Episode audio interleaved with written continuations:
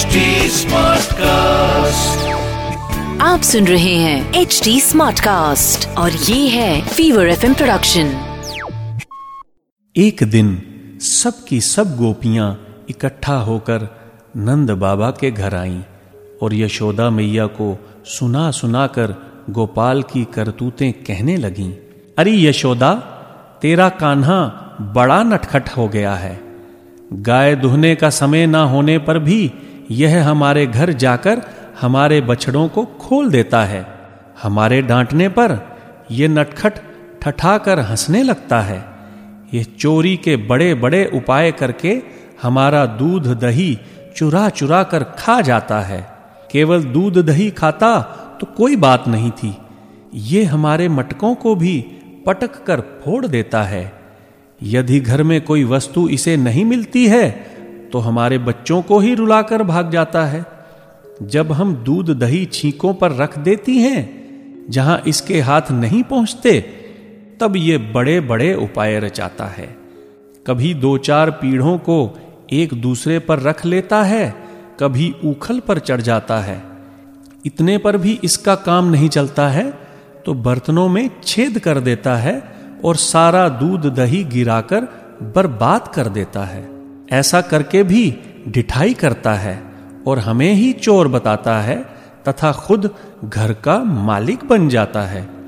मन ही मन प्रसन्न होते हुए तथा ऊपर से रोष प्रकट करते हुए गोपियों ने गोपाल की खूब शिकायत की।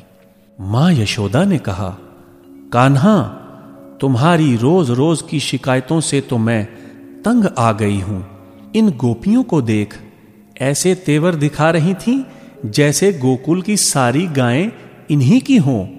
गोपाल, हमारे यहाँ दूध दही की क्या कमी है जो तू दूसरों के यहाँ जाता है? आज से तुम इनके दरवाजे पर कभी मत जाना। गोपाल ने कहा, मैया, ये सब खुद मुझे बुलाती हैं और ऊपर से शिकायत भी करती हैं।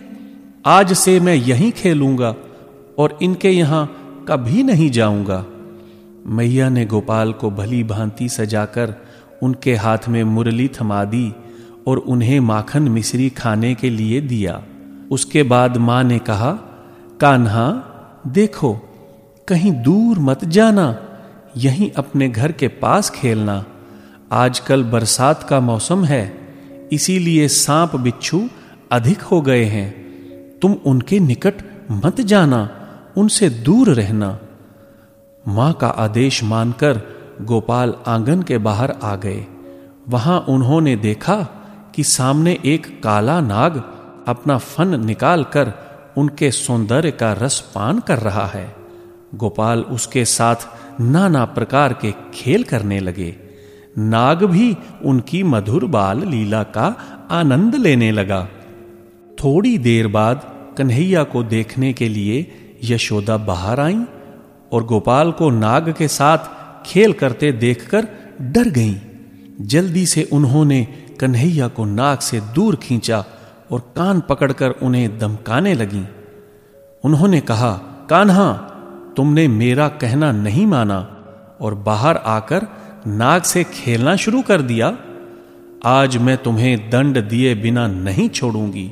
कान्हा भयभीत नज़रों से माँ की तरफ़ देखने लगे। और क्षमा मांगने लगे। काल भी जिनसे भयभीत रहता है ऐसे त्रिलोकीनाथ आज माँ के सामने भयभीत खड़े हैं। आप सुन रहे हैं एच डी स्मार्ट कास्ट और ये था fever FM production H smart Smartcast.